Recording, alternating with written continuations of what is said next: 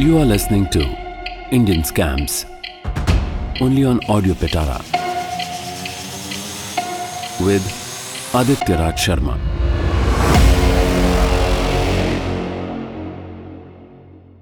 Cobbler scam आज इस podcast में बात करते हैं कॉबलर स्कैम की। बल्कि मुझे कहना चाहिए, आज हम इंडियन हिस्ट्री के one of the biggest scams great cobbler scam की बात करते हैं। कॉबलर स्कैम में मल्टी मिलियन डॉलर्स इन्वॉल्व थे और साथ ही शामिल थे कई पॉलिटिकल हेड्स और टॉप बिजनेसमैन इन सबने मिलकर इस स्कैम के ज़रिए लगभग 600 मिलियन डॉलर्स का हेर फेर किया था। दरअसल ये पैसा गवर्नमेंट ऑफ़ इंडिया की ओर से मुंबई के गरीब मोचियों के बेनिफिट और वेलबींग के लिए अलॉट किया गया था। पर अनफॉर्चुनेटली यहाँ भी वही हुआ। जो हमेशा गरीबों के वेलफेयर के लिए बनी सरकारी योजनाओं के पैसों के साथ हुआ करता है। कुछ शेमलेस बिग पॉलिटिशियंस और टॉप बिजनेसमैन का गिरोह इस पैसे को अपनी लाइफ को और ज़्यादा एनरिच करने की होड़ में हड़प गया। सरकार की इस स्कीम का उद्देश्य था मुंबई के उन सबसे गरीब मोचियों को लो इंटरेस्ट लोन्स और टैक्स कंसेशंस प्रोवाइड कराना।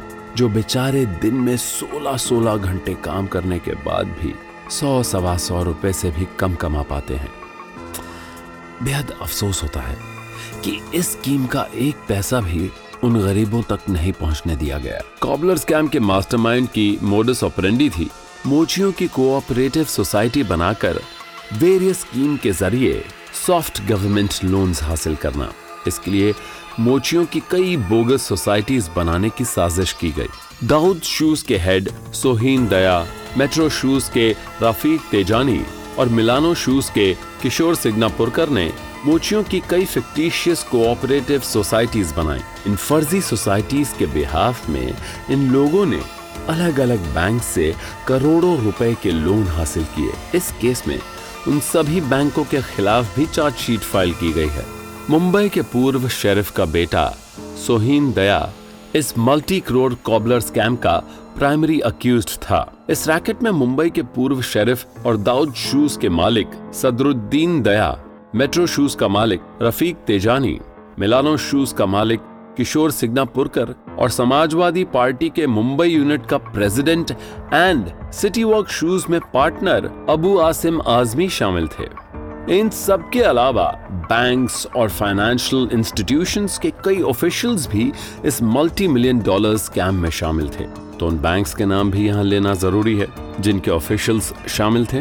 वो बैंक्स हैं Maharashtra state finance corporation city bank bank of Oman Dena bank development credit bank Saraswat cooperative bank और bank of Bahrain and Kuwait इस कैम से इंडियन गवर्नमेंट को करीब 600 मिलियन डॉलर्स का फटका लगा।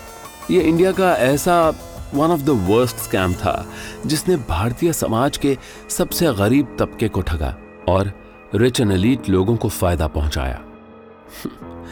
विडंबना देखिए, ये उन्हीं में से कुछ लोग हैं जो दिन रात भारत में गरीबी और बेरोजगारी के लिए लोमड़ विलाप करते हुए दिखाई पड़ते हैं। खैर कॉबलर स्कैम उन्नीस में एक्सपोज हुआ था। कैसे इसका खुलासा हुआ, इस पर एक्सप्रेस न्यूज़ सर्विस ने तब जो लिखा था, उसके मुताबिक मैं स्ट्रेट अवे कहता हूँ, हमारी विजिलेंट एजेंसीज ने इसे एक्सपोज किया था। ये एक्सपोजर एनी टाइम एक्सपेक्टेड था, क्योंकि तीन एजेंसियाँ एक साथ इसके एक्सपोजर की दिशा में काम कर रही थीं। शुरुआत हुई बृहन मुंबई म्यूनिसिपल कॉरपोरेशन के चुंगी विभाग द्वारा कंप्लेंट्स दर्ज कराने से। अपनी कंप्लेंट्स में अधिकारियों ने मुंबई शहर में लार्ज स्केल में कच्चा माल लाए जाने की जानकारी दर्ज कराई थी। इस पर जब ध्यान गया तो सबके कान खड़े हो गए कि सारे कच्चे माल पर चुंगी की छूट दी गई थी, यानी जिसे ऑक्ट्रॉय कंसेशंस कहते हैं। क्योंकि बताया गया कि यह सारा माल कोऑपरेटिव सोसाइटीज के एवज में लाया गया है। पुलिस ने कंप्लेंट्स के आधार पर इन्वेस्टिगेशन शुरू की। साथ ही साथ कोऑपरेटिव सोसाइटीज के रजिस्ट्रार के ऑफ़िस में एक अधिकारी ने मुंबई में रजिस्टर्ड सोसाइटीज का एक कंप्लीट सर्वे करने का फैसला किया। उन्नीस में श्री सुधीर ठाकरे ने joint registrar of the cooperative society for Mumbai division का चार्ज संभालते ही एक सर्वे का आदेश दिया। इस सर्वे से पता चला कि इनमें से ज़्यादातर सोसाइटीज इनके रजिस्टर्ड एड्रेस पर मौजूद ही नहीं थी। इसके बाद ठाकरे ने उन सारी कॉबलर सोसाइटीज का सर्वे करने का फैसला किया, जिन्हें इन बिग बिजनेसमैन ग्रुप ने फर्जी तौर पर लोन हासिल करने के लिए बनाया था। पुलिस ने जब जाँच शुरू की तो उन सारी कॉबलर सोसाइटीज को लापता पाया। जनवरी 1996 तक इतना समझ में आ गया था कि इस पर एक रिपोर्ट तैयार करने की ज़रूरत है। मार्च 1996 में on prima facie evidence police के लिए एक रिपोर्ट तैयार की गई। अगस्त 1996 में पुलिस को सारा खेल समझ में आ चुका था। डीसीपी संजय पांडे, जिन्होंने इकोनॉमिक ऑफेंसेस विंग को टेक ओवर किया था, सिंस वो भी इस केस को देख रहे थे, उन्होंने इसकी सारी डिटेल्स हासिल की। बाय सितंबर 9 पुलिस के लिए 80 से 90 पेजेस की एक रिपोर्ट तैयार हो चुकी थी। तब तक 19 रेड्स की जा चुकी थीं और इक्यावन सोसाइटीज की इन्वेस्टिगेशन कंप्लीट हो चुकी थी। कहते हैं, इन स्कैमस्टर्स के स्टेट पॉलिटिशियंस के साथ अलेज्ड लिंक्स की वजह से ही इतने साल ये रैकेट अनकवर्ड रहा। स्टेट पॉलिटिशियंस में तीनों बड़ी पॉलिटिकल पार्टीज़ के नेता अलेजिडली शामिल हैं। वैसे, इस स्कैम से जुड़े मल्टीपल केसेस की फाइलें कोर्ट की अलमारियों में धूल फांक रही हैं। यह मामला अब भी ट्रायल के लिए वेट कर रहा है।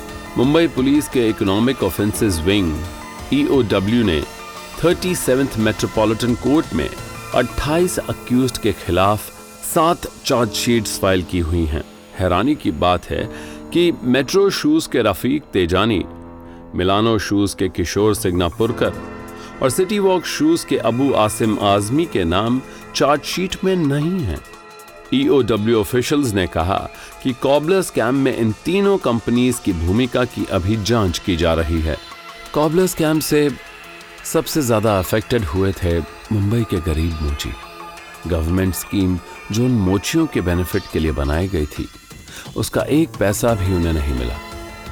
इसके अलावा अफेक्टेड हुए वो बैंक्स जिनके एम्प्लॉयज़ इसमें शामिल थे। उन बैंकों की रेपुटेशन स्पॉइल हुई। महाराष्ट्र के अन्य शू मैन्युफैक्चरर्स के बिज़नेस पर भी इसका बहुत असर पड़ा। उन्हें अपने शू आउटलेट्स बंद करने पड़ गए। गवर्नमेंट ऑफ़ इंडिया को कॉबलर स्कैम से लगभग 1200 करोड़ रुपए का नुकसान हुआ। मुझे उम्मीद है आप समझ पाए होंगे क्या था कॉबलर स्कैम बल्कि द ग्रेट कॉबलर स्कैम आपको कैसा लगा हमारा ये पॉडकास्ट हमें ज़रूर बताइएगा नमस्कार। ऐसे ही इंटरेस्टिंग पॉडकास्ट और ऑडियो स्टोरीज के लिए सुनते रहिए ऑडियो पिटारा ऑडियो पिटारा सुनना ज़रूरी है।